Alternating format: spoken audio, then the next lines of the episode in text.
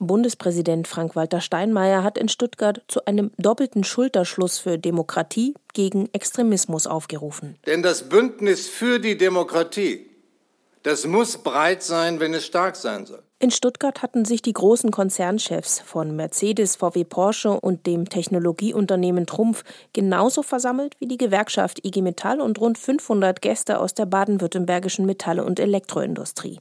Beim Kampf für die Demokratie gehe es auch ganz konkret gegen Rechtsextrem. Es geht darum, eine klare Grenze zu ziehen zwischen den Demokraten auf der einen Seite und denen, die Demokratie verachten und angreifen. Der Bundespräsident war auf Einladung der Unternehmer und Gewerkschafter Baden-Württembergs nach Stuttgart gekommen. Immer wieder hatte es Forderungen gegeben, die Wirtschaft möge sich klarer positionieren. Die gemeinsame Erklärung jetzt betont die Vielfalt in der Gesellschaft und Belegschaft. Auch in Zukunft müsse sie eine Stärke der hiesigen Wirtschaft sein, Mercedes-Chef Ola Kellenius. Wir alle merken derzeit, dass sie keine Selbstverständlichkeit sind.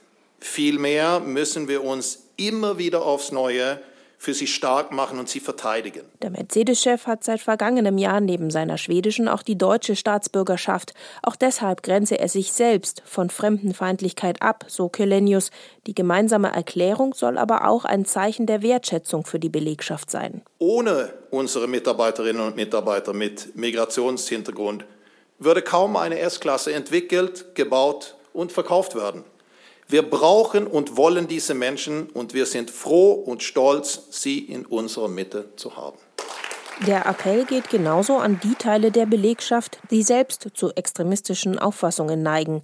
Im Mercedes-Werk hat die vom Verfassungsschutz beobachtete extreme Gewerkschaft Zentrum Automobil ihren Ursprung. Baden-Württembergs IG Metall-Chefin Barbara Resch ist sich daher bewusst. Ich glaube, bei ganz überzeugten Rechten wird es wahrscheinlich auf Kritik stoßen, aber wir haben einen ganz großen Rückenwind auch in unserer Mitgliedschaft. Da gibt es schon auch den einen oder anderen, der das vielleicht anders sieht, aber die Mehrheit findet das gut und begrüßt es. Resch forderte deshalb in ihrer Rede auch mehr Zeit und Raum, um mit der Belegschaft zu diskutieren.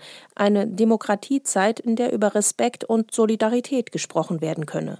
Bei aller Abgrenzung forderte die Chefin des Technologiekonzerns Trumpf, Nicola Leibinger-Kammmüller, die Politik auch auf, die Sorgen vor allem des Mittelstands ernst zu nehmen. Das Gros der Betriebe sorgt sich angesichts der Energiepolitik, der hohen Steuern, der starren Arbeitszeitgesetze. Vor allem aber sorgt man sich hinsichtlich einer aus dem Ruder gelaufenen Bürokratie. Auch Bundespräsident Steinmeier appellierte in Richtung Bundes- und Landesregierungen, die industrielle Basis und den Mittelstand zu stärken.